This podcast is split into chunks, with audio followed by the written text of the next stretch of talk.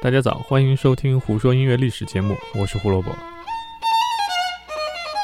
今天是二零二零年十月二十七日，星期二。历史上的今天，音乐又干了点什么呢？一七八二年十月二十七日，传奇小提琴家尼可洛·帕格尼尼出生。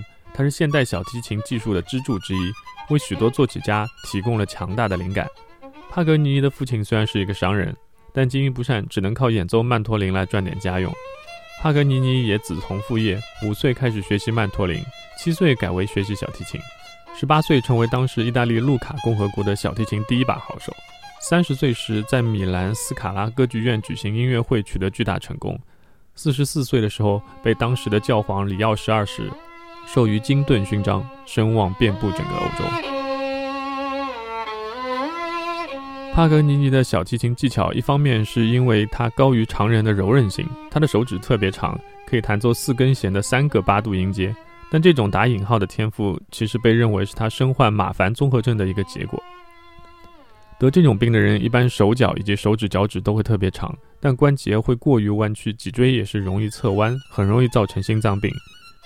因为过度的演出和过于奢侈的生活，他重疾缠身，最后在一八四零年因为内出血去世。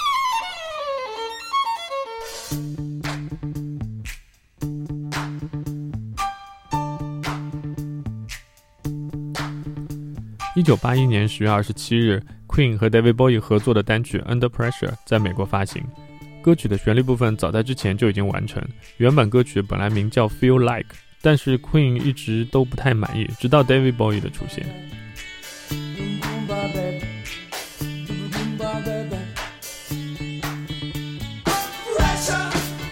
David Bowie 接管了歌词部分，虽然和 Queen 的主唱 Freddie Mercury 之间是有一些摩擦。单照吉他手 Brian May 的说法来说，你可以想象是四个早熟的孩子和一个已经成熟的 Bowie 之间能没有摩擦吗？但这首歌足够特别，就是因为有了 David Bowie 的词，歌曲在全球十多个国家排名第一，并在一九八二年成为 Billboard 一百的。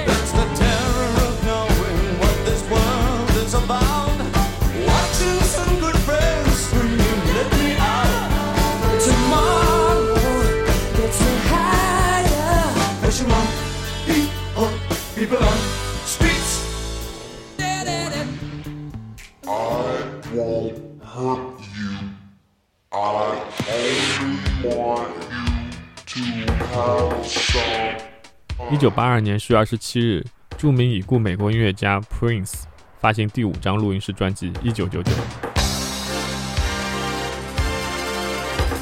他被认为是 Prince 最具影响力的专辑。他对于电子鼓机和重型器械声效在 Funky 中的运用，影响了整个八十年代 R&B 和流行乐。更不用说对于二十年后才出现的 Electro、House 还有 Techno 这些电子乐的启蒙和发展，做出了多大的贡献。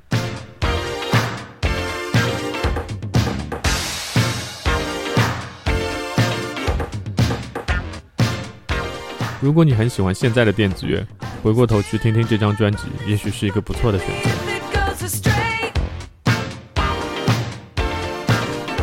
今天就胡说到这里，胡说音乐历史，音乐让每天更重要。我们二十八号见。